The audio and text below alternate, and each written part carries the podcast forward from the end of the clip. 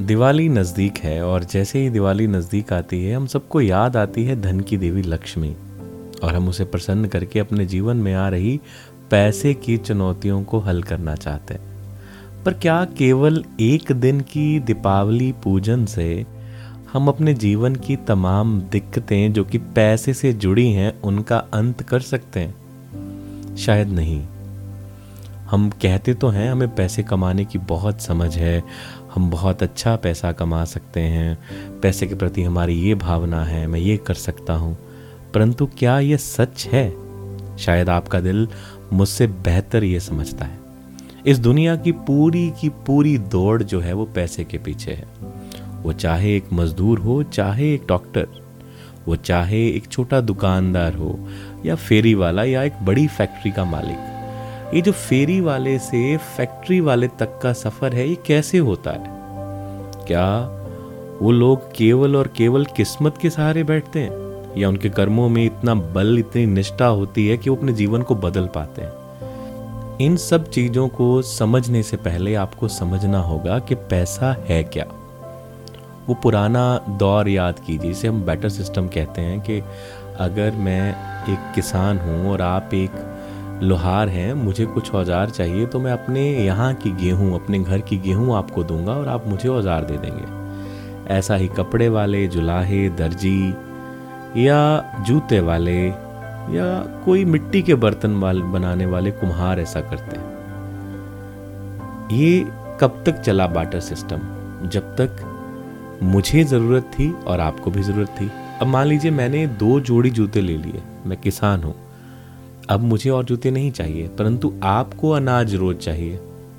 तो आप मेरे पास आए, आपने मुझसे आग्रह किया कि जूते रख लो और मुझे अनाज दे दो। तो मैंने उत्तर दिया मुझे जूते चाहिए नहीं। तो निर्माण हुआ एक पैसे का, एक बॉन्ड के सिस्टम का।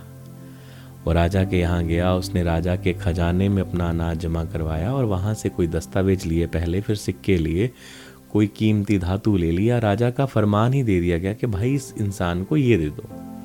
बाटर सिस्टम से चलते चलते चीज़ें बदल गई अशरफियों में, मोहरों में, सिक्कों में और फिर नोटों में, अब और चेक्स में और आज की डेट में यूपीआई में या क्रेडिट कार्ड में। इस पैसे को खर्चना जितना आसान है, कमाना भी उतना ही आसान है।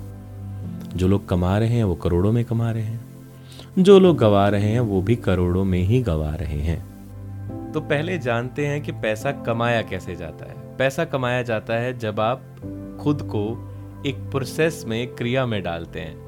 जैसे एक सिक्योरिटी गार्ड डालता है, जैसे एक शॉपकीपर डालता है, जैसे एक डॉक्टर डालता है, वो अपने खुद को एक क्रिया में डालता है, एक प्रोसेस में डालता है और पैसा कमाता है। अब एक लेबरर और एक डॉक्टर दोनों इक्वल काम कर रहे हैं। फ़र्क क्या है? उनकी स्किल का, उनके माइंडसेट का और उनकी सीखी हुई कला का। एक डॉक्टर जो है, वो एक घंटे के चार्ज कर सकता है पाँच लाख भी, पर एक लेबरर जो है, वो चार्ज करता है पाँच सौ रुपए। यानी कि अगर दोनों एक एक घंटा काम करते हैं तो डॉक्टर तो कमाएगा पाँच लाख, पर एक लेबरर जो है, वो मात्र पाँच सौ रुपए कमाता है। यानी कि जो पहला क्रम है पैसे कमाने का, वो है जब आप ट्रेड करते हैं, जब आप बेचते हैं अपनी कला को, अपने समय को और अपनी ऊर्जा को। आप कितनी इंटेंशन से, कितनी इंटेंसिटी से कोई कार्य करते हैं, तब आपका तय होता है पैसे कमाने का तल। एक सिंगर जो है, वो दो घंटे के शो के लिए दस लाख ले सकता है। शायद एक डॉक्टर दो घंटे की सर्जरी के लिए दो लाख ही ले। तो ये निर्भर सबसे पहले करेगा आपके ऊपर, आपकी कला के ऊपर और आपके समय के ऊपर। यानी कि जो पहला मोड है पैसे कमाने का, वो है आपकी ऊर्जा, आपकी स्किल और आपका समय इन तीनों को मिला करके उसके बाद दूसरा तल आता है, जब आप पैसे से पैसा कमाते हैं, आप कोई प्रॉपर्टी खरीदते हैं, उसको रेंट पे दे देते हैं, आप कोई व्हीकल खरीदते हैं, उसे रेंट पे दे देते हैं, या आप अपने पैसे को इंटरेस्ट पे देते हैं, अपने पैसे को बैंक में रखते हैं, अपने पैसे को म्यूचुअल फंड्स में शेयर मार्केट में ट्रेडिंग में इन्वेस्ट करते हैं और तब पैसा कमाते हैं, या आप अपने पैसे को किसी बिज़नेस में भी लगा देते हैं। यानी कि पहले आपने खुद से पैसा कमाया, आपकी कला आपका दिमाग, आपकी बुद्धि, आपका समय, आपकी ऊर्जा सब है उसमें। वो एक पहला स्त्रोत्र है, यानी कि पहला तरीका है। उसके बाद दूसरा है पैसे से पैसा कमाना।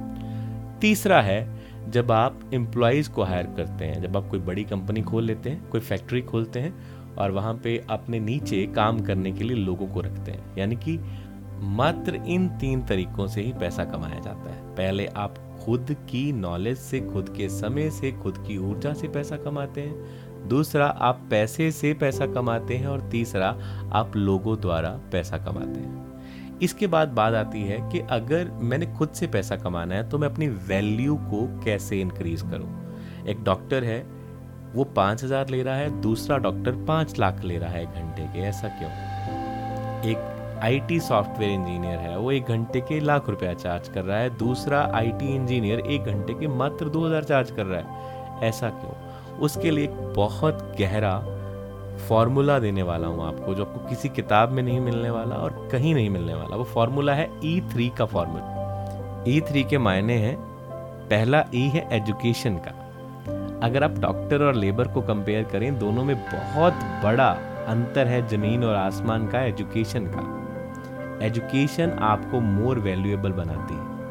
हाँ लेकिन अगर आप लेबर कैटेगरी में फॉरमैन की बात करें, जो उन सभी लेबरर्स को लीड करता है, या किसी ऐसे एक्सपीरियंस मास्टर की बात करें, जो हाउस वर्क कर रहा है, पर उसे एक्सपीरियंस है, उसने काम सीख गया है करता करता, एजुकेशन ले लिया। सीखना मतलब एजुकेशन। अब एजुकेशन दो तरह की है, फॉर्मल और इनफॉर्मल। तो आप उसे ज़्यादा पैसा देने के लिए तैयार हो जाते हैं। सेम काम के लिए ही आप ज़्यादा पैसा पे करते हैं, क्योंकि शायद आपको लगता है वो काम बेहतरी से करेगा। तो पहला ई है एजुकेशन का। अब दूसरा ई है एक्सपीरियंस का। एक इंसान कोई काम सीख के करता है और दस साल से कर रहा है तो उसे दस साल का एक्सपीरियंस होता है। जैसे एक डॉक्टर पढ़ के आया उसने काम शुरू किया। हो सकता है तब उसके जो मिलने की फ़ीस है कंसल्टेशन की वो कम हो। फिर उसे पंद्रह साल हो गए लोगों से मिलते हुए, दस साल हो गए तो उसकी फ़ीस आपको हाई मिलेगी। मतलब उसे तजुर्बा हो गया एक्सपीरियंस हो गया।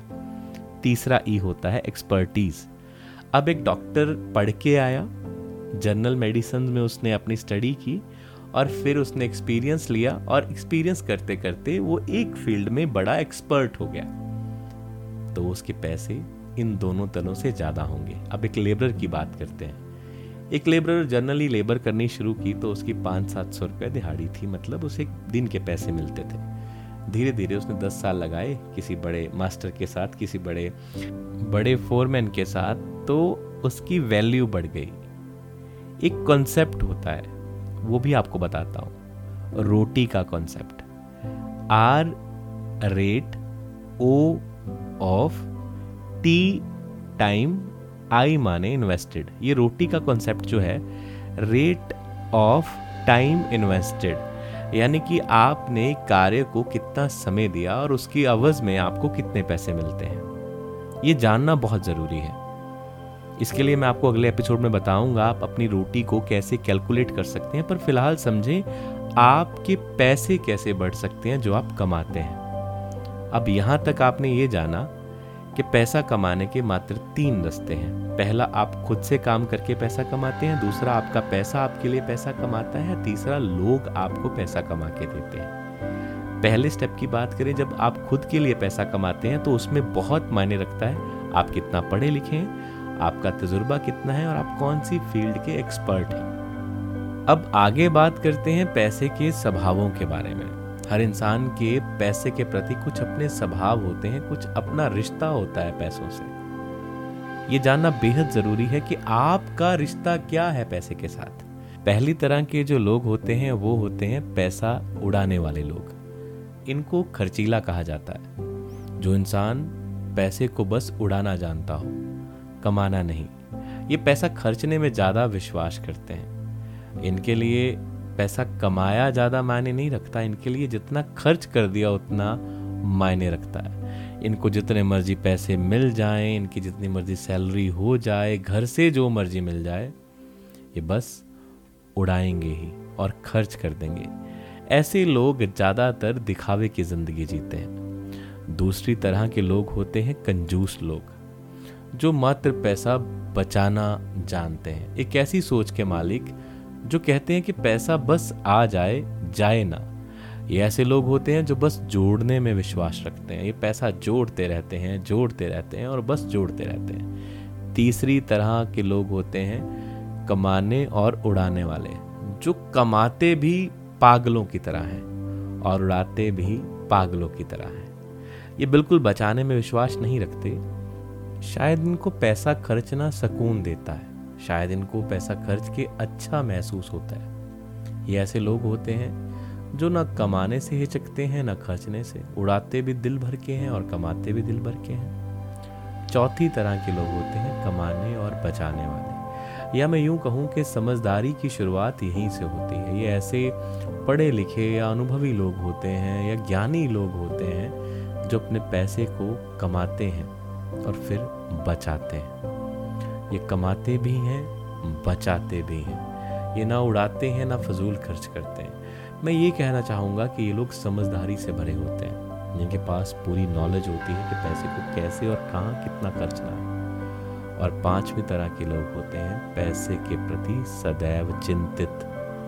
या यूँ कहूँ, तीसरी तरह के लोगों को ही पांचवी तरह के लोग कहा जाता है। मतलब जो कमाते और उड़ाते हैं ना वही हमेशा पैसे को लेकर के चिंतित रहते हैं, इसीलिए पांचवी कैटेगरी दी गई है, पैसे के प्रति तनावग्रस्त रहना। दुनिया का सबसे बड़ा तबका इसी समूह का हिस्सा है, लगभग 90 प्रतिशत लोग हमेशा पैसे के लिए चिंता में रहते हैं, हमेशा सोचते रहेंगे कि पैसा कहाँ से आएगा। आमतौर पर ऐसे लोगों को देखोगे हर जगह, ऐसे लोगों की भरमार है जो हमेशा लोन लोन क्रेडिट कार्ड की बात करते दिखाई देंगे। छठी तरह के या अंतिम तरह के लोग होते हैं जो चिंता मुक्त रहते हैं, जो अबंडेंस की स्टेज में होते हैं, जिनको पैसे को लेकर के कोई चिंता होती ही नहीं। केवल और केवल पाँच प्रतिशत ही ऐसे लोग हैं जो समझ रखते हैं कि पैसे को कब खर्चना है, कब बचाना है, कब कितना और कैसे पैसा कहाँ जाएगा, कब, कैसे और कितना पैसा कहाँ से आएगा। बस आप ये समझ लें कि ये ऐसे लोग होते हैं जो दुनिया पे राज करते हैं। छठी और अंतिम तरह के लोग ही केवल पाँच प्रतिशत हैं, बाकी सब बाकी के पचानवे प्रतिशत में आ गए हैं। तो आज इस एपिसोड में इतना ही। और गहरी बातें पैसे को लेकर करेंगे। अगले एपिसोड में आपको ये एपिसोड कैसा लगा? ज़रूर बताइएगा। क्या और आप जानना चाहते हैं पैसे के लिए, ये भी ज़रूर बताइए।